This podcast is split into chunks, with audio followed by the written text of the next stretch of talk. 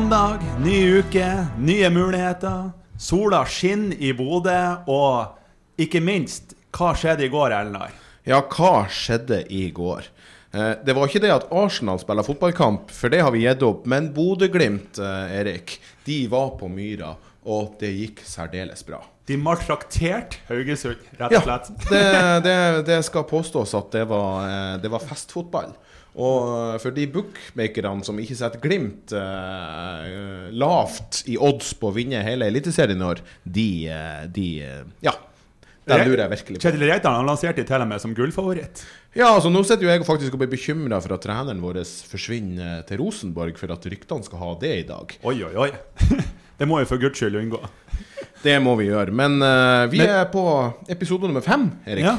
Vi, vi, skal jo ikke snakke om fotball i dag. Det er jo fordi det engasjerer og at det er viktig for Bodø og Nord-Norge at Glimt gjør det bra. Så, så det er ikke det som er hovedtema. for Jeg eh, kjenner dagens gjest såpass godt at jeg tror vi kommer til å diskutere fotball òg. Altså men dette er altså podkasten Utsikt. Vi gir deg innsikt fra nærings- og samfunnsliv i Nord-Norge, og vi er sponsa av brus. Og i dag så har vi med oss en, nok en storkanon, kan vi si. Vi er, vi er privilegerte i podkasten her og får tak i ganske store gjester, vil jeg påstå. Ja, absolutt. Og dagens uh, gjest er virkelig av uh, det samfunns- og engasjerende både nærings, samfunnsliv og ikke minst politikk. Så, uh, så tror jeg i nordnorsk sammenheng så, så har vi toppa laget i dag, altså. Hjertelig velkommen, Bjørnar Skjæran. Takk for det. takk for det. Nestleder i Arbeiderpartiet.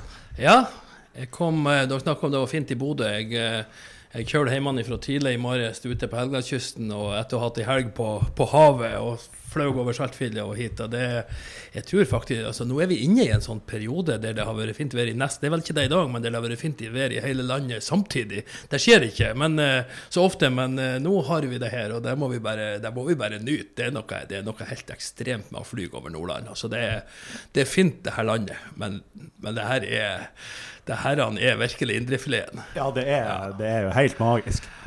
Og spesielt langs Helgelandskysten. Den er jo verstlig sigende.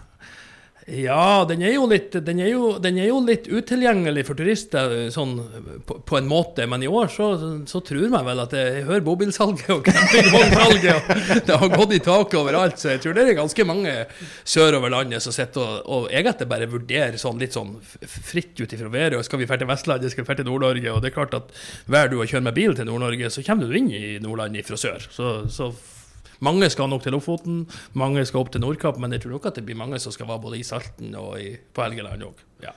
ja, for Helgeland, Bjørnar. Det er ganske enkelt å høre uh, hvor du uh, kommer ifra. Jeg, jeg, kjenner faktisk på det sjøl at når, når Bjørnar kommer inn i studioet vårt, Erik, så må jeg passe på at jeg husker hvor jeg sjøl kommer ifra.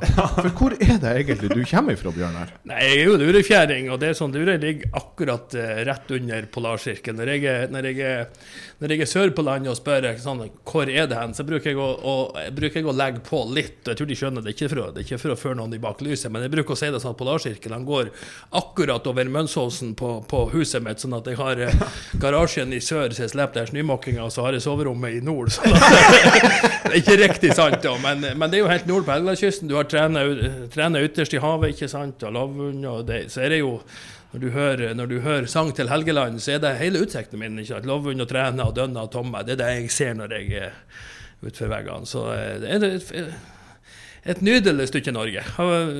Jeg tror nok at det her, hvis, hvis skapelsesberetninga er sann, så, så, tror jeg nok at det her var noe som Vår Herre tok seg til på, på lørdagskveld, han hadde det litt artig før han tok seg et hviledag.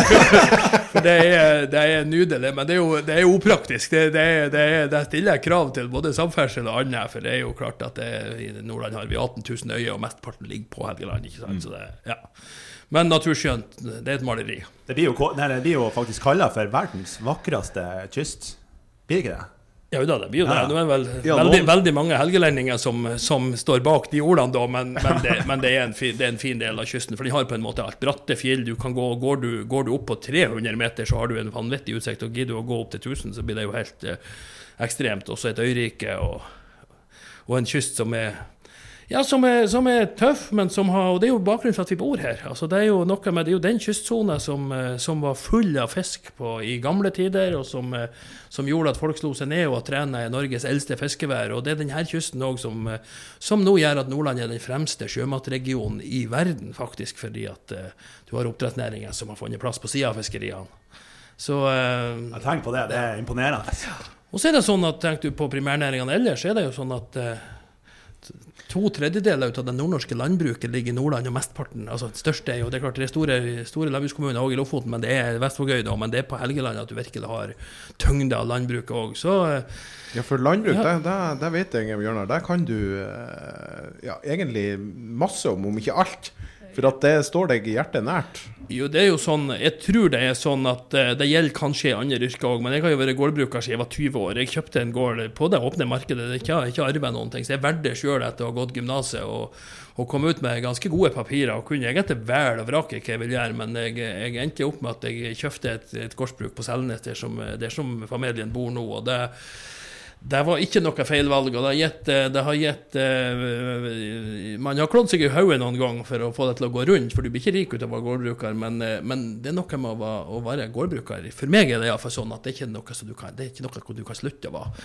Så, så det er ikke noe, jeg har ikke noe å slå i bordet med når det gjelder produksjon i dag, for at etter etter to år som ordfører så la jeg om ifra, ifra å være melkeprodusent til å drive med kjøttproduksjon for å få det til å gå i sammen. Og, og etter, etter to år med, som ukependler til Bodø senere, når jeg ble fylkespolitiker, og, og, og 31 mil fjøsvei, så, så så jeg at det ikke gikk. Så det, det var en dag da som jeg rett og slett måtte avvikle husdyrholdet. Men jeg eh, gjør vårene, og jeg gjør slåtta mi, og jeg har leid ut melkekvoten, sånn at eh, nå har jeg det i en eh, i en driftsform som ikke er for stor til at det går an, det går an å kose seg ordentlig med det. Og det er noe eget med å sette seg på traktoren. Og, og, Ja, for det, ja. det har vi lagt merke til når vi ser deg på Facebook når eh, været er eh, som best.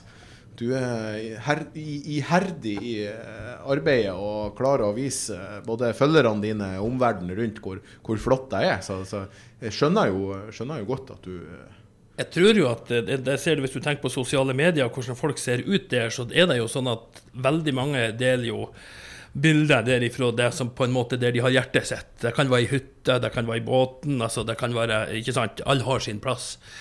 Og for meg er det jo sånn at etter hvert så politikken på en måte har tatt mer og mer av tida mi, og så er det sånn at eh, akkurat da jeg var hjemme og få pussel med det som du må gjøre På et gårdsbruk så blir du jo aldri fri fra arbeid.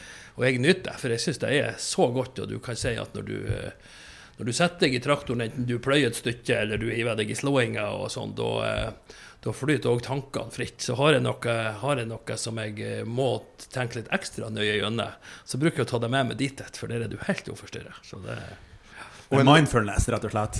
Og Ja. en, en liten eh, fun fact med han Bjørnar på hvor han kommer ifra, så, så vokste han opp, eh, skal ryktene ha det til, i Konsvikosen. Eh, og eh, for de som ikke er lokalkjent på Helgelandskysten, så er altså Konsvikosen det er på fastlandet i Lurøy.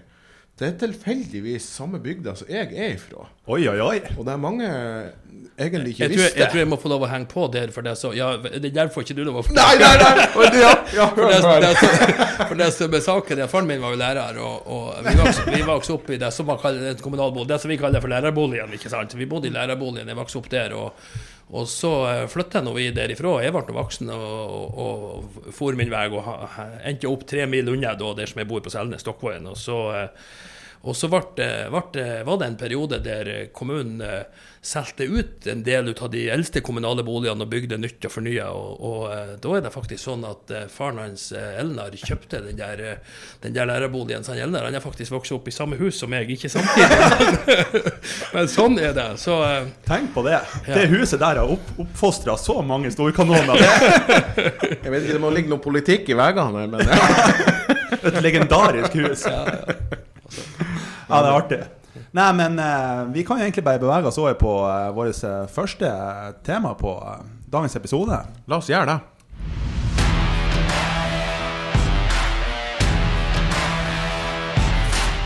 Vi eh, har jo hatt besøk her av bl.a. Erlend Bulvåg. Han var gjest i forrige episode, og han snakka, der snakka vi mye om eh, det, altså befolknings, befolkningsutviklinga i Nord-Norge og det demografiske og, og ja, hvordan utviklinga egentlig går i mulighetenes landsdel. Og eh, i den forbindelse så tenker vi å høre litt med deg, Bjørnar. eh, Hvordan ser eh, Arbeiderpartiet på, på denne utviklinga? Vi har nettopp satt ned et, et nordområdeutvalg som skal, som skal utforme liksom, det som for oss blir på en måte steg nummer tre i nordområdepolitikken. Det var jo, det var jo Jonas Gahr Støre som, som, lanserte det å ha en egen nordområdesatsing i 2005, og nå er vi på en måte kommet til kapittel tre. Og jeg har jo eh, vært med og skrevet det mandatet og, og, og plukka ut de som, som sitter i utvalget. En flott, en flott, gjeng med mye god kunnskap samla. Eh, og en av de tingene som er nytt, som vi har, som vi har tatt opp nå, og, og, som det utvalget må se nærmere på, det er akkurat det med befolkningsutvikling. For vi skal, ikke, vi skal ikke begynne å tegne dystre bilder. Men vi tar ikke ansvaret vårt som politikere hvis vi, ikke, hvis vi, ikke, tar tak i det vi ser. For framskriver du En ting er nå at befolkningsutviklinga er mye svakere i Nord-Norge enn i resten av landet, men hvis du ser på sammensetninga av befolkninga, framskriver det her i 20 år, så er, så er faktisk bildet dersom intet skjer, ganske dystert. Og det betyr at den her, Og det handler om kampen om ungdommen. Den, mm. den vinner ikke Nord-Norge hver dag, for å si det sånn. Sånn at eh, vi, må ha noen, eh, vi må ha noen seire der, og vi er nødt til å, å klare å skape eh, nye arbeidsplasser hele tida. Sånn, sånn, er det i alle kommuner, i alle lokalsamfunn, i alle fylker. For det utgangspunktet er jo er Den kommunen som jeg kommer fra, Lurøy, som har nå en 1800-1900 innbyggere, den hadde i 1950 3000 innbyggere. Basert på jordbruk og fiske, altså kyst kystbonden. Det var liksom det som var. Eh, og der er jo, både i fiskeriene og i landbruket, så, så, jo, så satses det jo. Eh, utøverne de investerer, og effektivisering er langt høyere enn i andre sektorer. Og Det gjør jo at det blir færre og færre som blir sysselsatt i det som på en måte var den gamle basisen. Så vi må ha den med videre. Vi må sikre at vi har landbruk, at vi har fiske, at, vi, at kystsamfunnene klarer seg. Men vi må òg klare å skape nye arbeidsplasser, for ellers så fortsetter utviklinga. Og du ser det du ser, det, du ser ikke mye som må til. For i, i Lurøy så har vi f.eks. Altså, alle kjenner jo Øya Lovund.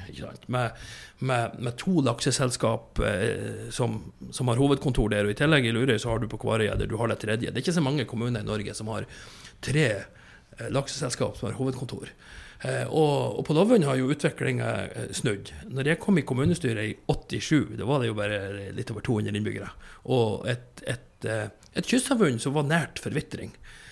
Og der er det nå nærmer seg 600 innbyggere. Så der har man snudd befolkningsutviklingen. Det er helt fantastisk. Men likevel så Og, og på Kvarøy er det samme, i mindre skala. Likevel så er befolkningsutviklinga svakt negativ i Lurøy fremdeles. Klarer seg bedre enn mange andre kommuner, men det viser bare hvor mye som skal til.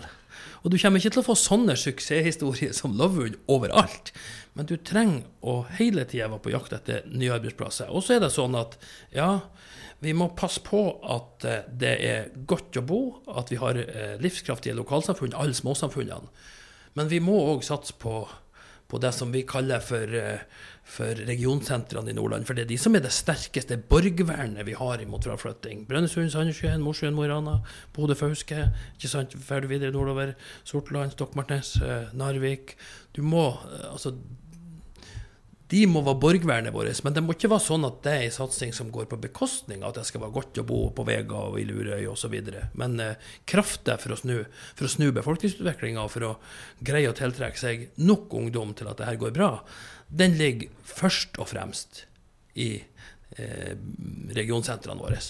Så, og, og, at de klarer å være motor i sin region. Og Da må vi ha, må vi ha god samferdsel fra omliggende kommuner og inn til regionsentrene. og vi må og vi må skape nye arbeidsplasser, og vi må satse på en utdanning som er til stede i hele fylket. Helt avgjørende at, har, at det er mulig å både, at vi både greier å få tatt et, et oppgjør med frafallet i videregående skole, som handler om altfor mange på yrkesfag ikke fullfører, men vi må òg eh, ha høyere utdanning til stede i hele fylket.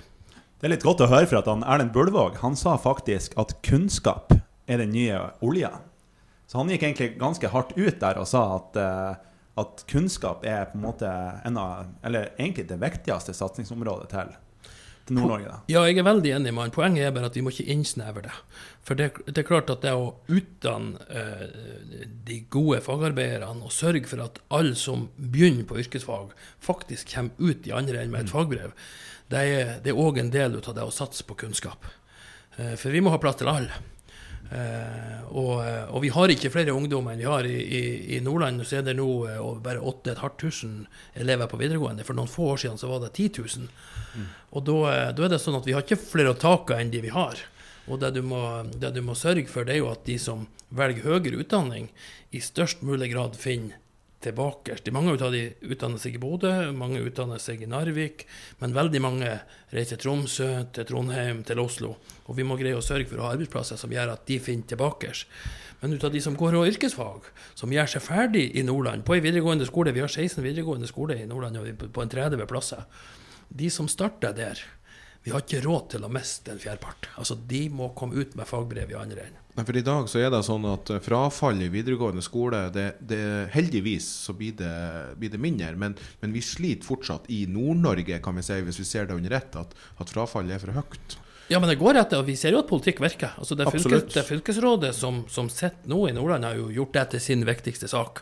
Og ser du på statistikken, så, så går nå Nordland på en måte gjennom glasstaket fra å være nest nederst til å passere gjennomsnittet og, og ha en fullføring som går rett vei. Og det, jo, det handler jo om flere ting, men ikke minst det at at Nordland som det første fylket i verden sa at vi skal ha læreplassgaranti. Ja. Og der har næringslivet stilt opp, og der har kommunene stilt opp. og Det vi egentlig, det vi egentlig trenger, er jo at at også hele offentlig sektor stiller opp, at de, at, at de statlige institusjonene òg stiller opp, sånn at vi får uh, læreplasser tilgjengelig for alle. For det her ser ut som en sånn, uh, egentlig en sånn stordugnad mellom, uh, med, med, alle. og ser, Vi ser resultater fra uke til uke hvor at nye bedrifter og, og aktører tegner seg opp. Uh, det bør jo være positivt for de som velger å studere, at de er sikra en arbeidsplass. Uh, har dere sett effektene av det? Ja, du ser effekten allerede. Og, det, og så er det jo noe prinsipielt i det. Det går jo ikke an. altså Vi har lik rett til utdanning. Det var, altså mitt politiske engasjement det ble jo egentlig født på videregående. Jeg gikk jo på det, så vi, vi kaller det noe gymnas men, men uh, det var videregående. Og, og da var jo kampen for lik rett til utdanning var jo det som som jeg engasjerte meg i. Og vi, vi, vi, har jo det på papiret, men så lenge, så lenge det er sånn at vi vet at en, en, en altfor stor andel ut av de som starter, har i praksis bare et tilbud for halve utdanninga, så er det jo ikke et reelt innhold i det. Men nå beveger det seg i, i god retning, og det viser at politikk virker. Og det viser òg den gamle, sterke tradisjonen vi har i Norge om at om at offentlige myndigheter og næringsliv spiller på lag, så får man til noe. Den, eh, den lever ennå, hvis man bare, bare kjetter åt litt og tar tak i det. Og så, og så ser vi jo kanskje, altså den, kanskje, noen av de største utfordringene. Hvordan skal vi løse det? det og det vet jeg at uh, fylkesrådet, med tanke på videregående, både fylkesråd for, for, for, utdanning og fylkesrådslederen, har brukt mye tid på det. Vi, ser, vi vet jo i dag hvor mange som fødes, for hvor mange 16-åringer som kommer til å velge om 16 år. Og der ser vi jo urolig på at det, vil, det fødes altfor få 16-åringer i dag. Altså, hvordan, eh, hvordan, skal vi, hvordan, skal vi, gripe det der, der an eh, i tida fremover? Men, men det, handler jo, det, handler jo, om å greie å skape noen arbeidsplasser. For igjen, det er kampen om ungdommen. Og det tar, det tar jo en, 17 år å, å bygge en videregående skole. sånn at, sånn Naturlig nok. Ja da, så det er, sånn, det er en langsiktig sak. Men, men, men, jeg tror at det er ganske store muligheter. Vi står jo overfor vi står jo overfor to ting nå som vi sånn nasjonalt politisk må, må arbeide med. Det ene er jo koronakrisa og det, mm. det å greie å, å, å, gjenreise samfunnet vårt etter korona. Det andre er jo at vi vet vi skal gjennom en kjempeomstilling som handler om at oljeinntektene kommer til å gå ned i, i tiårene framover. Og, og, bare det å, altså en ting er nå, vi, skal, vi, må erstatte mange arbeidsplasser, men vi må jo erstatte eksportinntekter som ingen andre land nesten kan sammenligne seg med. Og, og der har jeg fått et ansvar som jeg kjenner ja, det er, det er, på mange måter en stor ære. Samtidig så hviler det tungt på meg, for i programkomiteen til Arbeiderpartiet så har jeg fått ansvaret for eh, den industrioffensiven som vi skal prøve å legge til rette for. Og det handler jo rett og slett om at eh, skal du erstatte så store så store eksportinntekter, ja, så er det faktisk bare industri som kan klare det. Eh, og det handler om hvor stor omsetning det er per ansatt. Eh, I, i de næringene som jeg har nå arbeidet i, så er jo omsetter man for et par millioner per, mm. per, per mann eller per ansatt. Og, og, eh, i, industri, og, i, olje og gass så ligger vi på 20 millioner. Mens i industrien så varierer det fra 5 til oppimot 12-14. Så det er klart at, eh, Og vi vet at skal vi, skal vi erstatte eh, oljeinntektene helt og fullt. Jeg tror ikke vi skal dit, da, men for olje kan brukes, og gass kan brukes til mye. Men skulle vi erstatte fullt ut, ja, så må vi doble eksporten fra fastlandsindustrien. Og vi har ikke behøvd å satse på den. Altså Vi har i Norge jeg tror det er ca. 8 av bruttonasjonalproduktet vårt kommer fra fastlandsindustrien. I Sverige tar det 17 i EU ligger det på 18 men vi har ikke behøvd det, for det har vært rett av oss å satse på olje. Det har gitt oss fantastiske inntekter, og, og derifra vi har oljefondet som bærer oss nå gjennom koronakrisen. Så det har vært rett. Men nå må vi nå må vi i gang med den store omstillinga som skal få lov å ta mange år. Der vi først skal trygge arbeidsplassene til de som arbeider, og så skal vi eh, greie å, å trykke fram en skikkelig industrioffensiv som, som, eh, som, gjør at vi klarer det. Og den det er på en måte det som, som er den store oppsida i det. For det handler om at vi kan leve av å redde klimaet. Og der er det jo der har jo distriktene en fantastisk rolle når det gjelder verdiskapinga som skal til. For det er naturressursene våre. Den grønne kraften, mineralene, eh, fiskeri, eh, fisken i havet, oppdrettsnæringa. Det er jo her nøkkelen ligger til å lykkes med det. Så når vi, når vi når vi skal satse på ei, økt verdiskaping fra andre sektorer og en industrioffensiv, ja, så er jo Nordland og all, nesten alle distriktsfylkene kjempegodt posisjonert for å ta en, en rolle i det. Så jeg, jeg, ser optimistisk på det, men det kommer ikke av seg sjøl. Dette ordner ikke markedet opp i alene. Her må en aktiv næringspolitikk, en aktiv stat, gå framfor å åpne nye markedsmuligheter. Og da vet vi hva som skjer. Når du er kommet dit, ja, da flytter kapitalen etter. Da, da vil det rulle av seg sjøl. Men hvis vi skal sitte og vente, ja, så taper vi konkurransen med andre land, og så, og så går det gradvis, sakte, men sikkert nedover med distriktene våre. Så, så her ligger en fantastisk mulighet som jeg er glad for å få lov å arbeide ganske mye med nå. Det høres jo veldig godt ut, og det er jo betryggende at det er en distriktens mann som, som, som, som leder dette arbeidet. Eh, det er jo det er jo, det er jo positivt. Men, men, men er vi Dette er utrolig viktige tema og tanker, og, og som jeg, et syn som jeg er helt enig med deg i, Bjørnar. Altså, men er vi er, er, samfunnet som sådan, politikken i Oslo, beslutningssaken, er vi, er vi for seint ute? Er vi, er vi godt nok i gang med dette arbeidet? Nei, vi er ikke godt nok i gang, men, men eh, er aldri, det er aldri for seint. Altså, vi er nok, klokka er nok både 11 og 12. men, men, eh, men, eh, jeg er helt sikker på at, at Og det er, jo, det, er jo, det er jo en gammel sosialdemokratisk tradisjon det, som handler om at myndigheter, industri, næring spiller på lag. Og jeg er helt sikker på at det er mulig å få til. Og, og derfor har jeg påtatt meg å arbeide med at vi i, i Arbeiderpartiet skal gjøre vår del av det. Uh, og så er det jo sånn med, med alt. For, for, for 10-15 år siden, når man snakka om klimautfordringene, så var det mange som, som var litt nølende. Og så, og så endrer jo det her seg over tid. Så jeg tror jo at realitetene siger ganske, ganske fort innover alle sammen nå. At det er ikke sånn vi kan ikke ta ting for gjett. Og skal vi, skal vi kan ha verdens beste velferdsstat, som nå bærer oss gjennom koronakrisa på en helt annen måte enn andre land, ja, så må vi skape de verdiene som skal ligge til grunn, som skal kan, som skal, kan finansiere det. Så det handler om det. Arbeiderpartiet har vi hatt mange slagord. Jeg syns kanskje, kanskje, det beste er det som handler om skape og dele. Det, det, og det henger i hop. Du må skape nok for å ha noe å dele. Og så er jeg helt sikker på at den norske modellen har vist oss at hvis vi, hvis vi er flinke å dele, har en, et land med små forskjeller der, der, alle kan utnytte sine muligheter, så greier vi òg å skape mer. Så her er sånn det, det, er det, er på en måte kjernen av det som sosialdemokratiet er for meg. Det er godt å høre. Eh, jeg lurte litt på sånn eh, Du nevnte jo en del næringer nå, sånn, eh, men altså, innenfor industrien altså, Hva er, mener du da er det aller viktigste satsingsområdene i Nord-Norge? Du nevnte jo grønn industri, selvfølgelig. Det er jo ekstremt viktig. Jeg tror det vil være feil å avgrense der for sterkt, og det der arbeider vi ganske mye med nå. Eh, men, men, samtidig er det åpenbart at vi må satse der vi har fortrinn. Enten at vi har naturgitte fortrinn, og der, der, vi, der, har vi altså Nordland, Nord-Norge har massevis av naturressurser. Eller vi må satse der vi har andre fortrinn, kompetansemessige fortrinn. Det har vi f.eks. innenfor helseindustri. har vi faktisk det.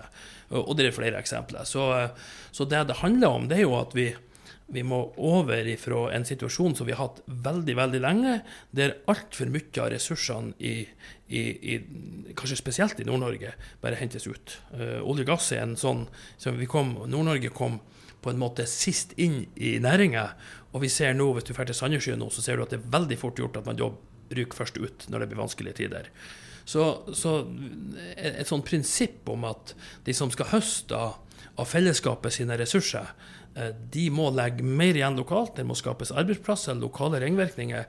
Eh, og vi må, vi må greie med politikken òg å legge til rette for at, at det er mulig å skape lønnsomme arbeidsplasser. For det er ingen som investerer i arbeidsplasser hvis de ikke tjener penger på det. Sånn er det, og sånn skal det være. Vi har en sunn og god blandingsøkonomi i Norge, med en sterk offentlig sektor på den ene sida, men på den andre sida et næringsliv som, som, tjener penger, og der det går godt. Og det, det er hele grunnlaget for, for den velstanden og den velferden som vi har i landet vårt. Og her, og her har vi kanskje et uh, eksempel på dette med at politikken er så viktig. Uh, for, for vi, vi, er jo godt kjent med med arbeid som har vært pågått nå i disse budsjettidene. Uh, forrige uke så kom innstillinga På fredagen så, så, så, var på en måte sesjonen over før, for, sommerferien. Og et av de tiltakene som man så enighet om på Stortinget nå, var f.eks. at uh, Veidnes i Hammerfest, nå skal man, eh, Honningsvåg, uh, så skal man legge til rette for å ilandføre den olja som kommer utafor eh, kysten der. Og det kom vel ikke helt av seg sjøl, Bjørnar? Nei, vi, det, var jo, det her var jo vårt krav som vi la på bordet i det første forhandlingsmøtet, og det handler igjen om det samme. Og situasjonen er jo, er jo litt lik den som var rundt år 2000, når beslutningen om ilandføring av Snøhvit til Hammerfest kom. Da bruker man da bruker man eh, skatteregimet og politiske virkemidler for å sørge for at man fikk den første ilandføringen fra Barentshavet til Finnmark. Eh, og vi mener jo at det er veldig rett å gjøre det her, gjenta den suksessen. Eh, sørge for at, at, man får bygd den ilandføringsterminalen på Veidnes. For det, det, ene spørsmålet er jo hvor, hvor lønnsom er den akkurat nå. Nå jo, har jo Stortinget lagt på bordet en skattepakke som gjør at det har løst ut mange prosjekter, og ting, investeringer er mer lønnsomme enn hvis man ikke hadde gjort det. Men det andre er jo at det legger du òg et grunnlag og en infrastruktur som gjør at andre felt, mindre funn, kan være lønnsomme å, å, ta ut. Og jeg tenker at så lenge så vi har eh, aktivitet på norsk sokkel, så lenge vi har olje- og gassnæringa, så lenge verdensmarkedet er der og vi leverer de her to prosentene som Norge leverer til det, ja, så må jo vi sørge for at vi får mest mulig eh, ut av det. Både i form av at selskapene tjener penger, men òg at vi skaper arbeidsplasser, virksomhet eh, på land som gjør at vi bygger eh, gode lokalsamfunn. Og for Hammerfest er det sånn at der gikk man jo ifra å være et eh, fiskerisamfunn i, i nedgangstider til å bli eh, i dag basert på fiskeri, reiseliv og olje og gass, og det lever godt side om side. Og jeg tenker at hvis hvis Honningsvåg kan bli den, den neste byen i, eh, i Finnmark som, som, lever godt på industri, reiseliv, fiskeri, eh, så er det, er det, på en måte en demonstrasjon av at det går bare godt. Jeg hører stemmer som sier at det går ikke an. Jau, det går bare godt. Det høres knallpositivt ut.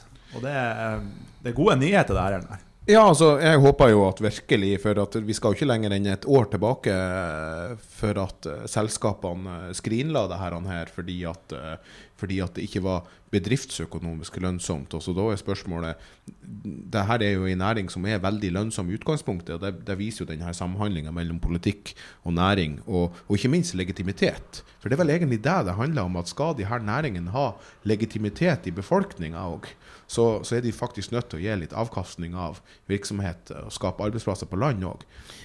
Ja, for meg, for meg, handler det ikke bare altså det, det, aller viktigste er at når du henter ut Det er nasjonale ressurser, det her. Det er ikke ressurser som noen eier eller en region eier. Det her, olje er en nasjonal ressurs, og det var det politiske arbeidet som, som ble gjort når vi fant olje. Der de ti oljebud ble skrevet med et kjøkkenbål oppe i Narvik, ikke sant. Eh, og der man sikra at man nasjonaliserte det her. Men, men, åpenbart kan det ikke være sånn at, eh, at, en hel landsdel, at en hel region skal sitte og se på at en så stor ressurs blir henta ut og ikke skaper arbeidsplasser på land. Er det jo spesielt i et fylke som Finnmark, i en landsdel som Nord-Norge, som skriker etter nye arbeidsplasser. Så, men, men oppsida av det er jo selvsagt akkurat det med legitimitet. For at mm.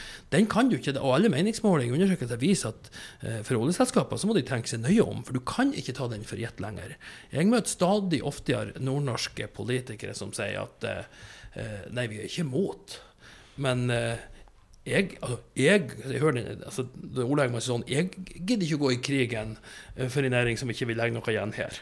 Og den, den, skal, man, den skal man lytte ganske nøye til. Mm. Der tror jeg, og der tror jeg jeg er helt enig. Og det, det er vel det som kanskje er litt suksesshistorien òg. Vi, vi snakka liksom litt sånn innledningsvis om, om i Lurøy, eh, hvor at du har havbruksnæringa som er en sånn motor og, og, bærer på mange måter veksten på ryggen. Og legger til rette og skaper enorme arbeids, mye arbeidsplasser, og, og du får ei hel verdikjede. Så, så, så er vel, vi er vel litt inne på det her at, at olje- og gassindustrien eh, Og der var kanskje forutsetninga når man la det til Stavanger òg, at, at du skulle få ei levende verdikjede, og så skape et godt omdømme og gjøre attraktiviteten og, og, det var jo det vi klarte som nasjon. Altså, mm. Da utvikla man politiske virkemidler som gjorde at man sørga for å bygge opp verdens beste industri. Altså, det, var jo, det var jo ikke noe man kunne ta for gitt, og det var jo noe motstemme fra de som mente at man kunne bare selge sokkelen for 10 milliarder, til de som mente at det her måtte vi bare la utlendingene, amerikanerne, eh, engelske firmaer ta, ta seg av. Eh, men der man utvikla leverandørutviklingsprogrammet og ruller ut politiske virkemidler som gjorde at vi sitter i dag med ei fantastisk næring og, og, en kompetanse som vi kommer til å trenge i det grønne skiftet. For det er jo det som er, Du kan ikke bare vedta det grønne skiftet. Hvis vi skal leve og redde klimaet, så må vi bli best på havvind, vi må bli best på karbonfangst og -lagring, vi må bli best på grønn skipsfart. Så vi har massevis vi skal gjøre.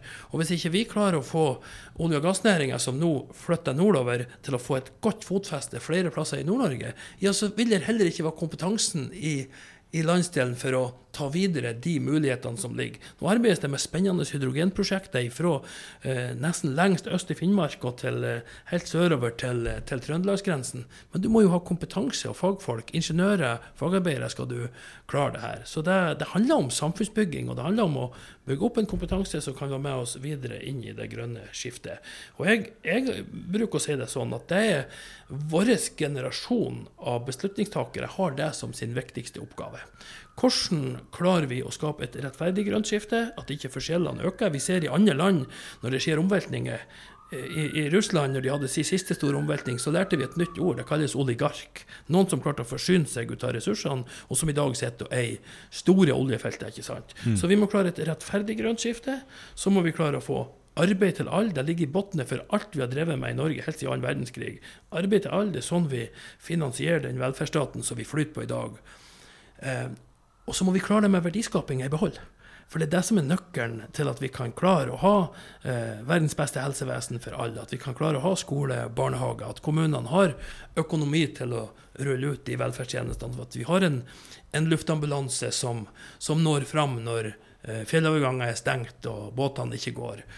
Så et rettferdig grønt skifte med arbeid til alle og verdiskaping er i behold. Det er sånn, jeg bruker å si det er på en måte min lille bibel i det arbeidet jeg holder på med nå. Jeg er ikke noen sånn kirkegjenger, men, men, det er kjerna ut av akkurat det som handler om hvorfor industri blir viktig, hvorfor, eh, hvordan vi skal kan leve av å redde klimaet i Norge. Det høres helt suverent ut. Jeg har trua, og vi er veldig glad for at vi har en distriktenes mann fra Nord-Norge som leder dette arbeidet i Arbeiderpartiet. Eh, Bjørnar, lykke til med, med, det viktige arbeidet, og vi gleder oss til å, til å se, se de her politiske tiltakene bli lagt frem for hvordan vi skal få det her til. Elnar, vi må over på vår siste spalte.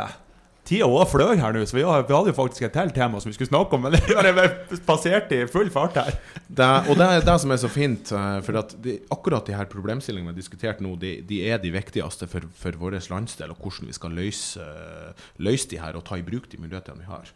Men eh, vi skal over på, eh, på siste spalten. Ukas tommel opp.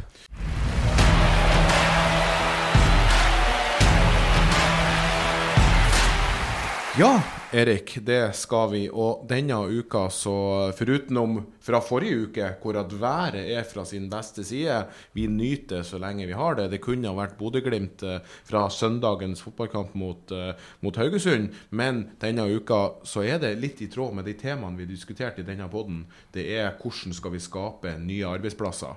Og jo, denne uka som, så slapp Menon en rapport som viser et satsingsområde på at vi kan skape 10 000 nye arbeidsplasser i regionen hvis vi bare velger rett.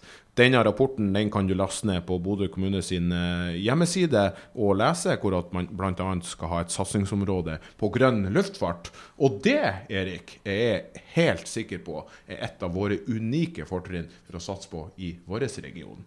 Så har jeg også lyst til å gi en liten tommel opp til, til eh, Eidisen Konsult, som har tatt grep om å sikre videre kontrakt for to av våre mest fantastiske langrennsløpere, i Martin Jonsrud Sundby og Niklas Dyrhaug. Yes! Så de fortjener òg en tommel opp, så tusen hjertelig takk eh, til både Menon og Eidisen Konsult der, da. Og apropos det siste der, så eh, kommer vi til å se mye, mye mer av både Martin og Niklas i Salten-området nå framover. Så det kommer til å bli veldig positivt både for langrennsmiljøet og for, ja, for eh, unge å få bli interessert i langrenn. Og, eller det kommer til å bli knallbra, det der. Vi gleder oss. Tusen takk, Bjørnar, for at du eh, ønska å komme og være gjest i podkasten vår. Bare hyggelig. Og sånn helt avslutningsvis så vil jeg bare si at akkurat det som dere starter med, med Bodø-Glimt, er altså helt fantastisk. Min første ekstreme fotballopplevelse, det var cupfinalen mot Vard i 1975. Da var jeg ni år. Siden har jeg heia på Bodø-Glimt, og det har jeg tenkt å fortsette med. og de... de markerer her ved starten av serien at de er å regne med. Samtidig jeg er jeg jo Liverpool-fan. Samtidig så så jeg kampen i, i går kveld der Liverpool markerte at de tar seieren for gitt. Det syns jeg er en litt sånn farlig greie, men uh, der er vi nå, sant Elnar? Ja. Og Elnar har det ikke så bra for tida. Nei, jeg har gitt opp engelsk fotball. Yes, tusen takk for at du kom. Og uh, kjære lytter, vi snakkes.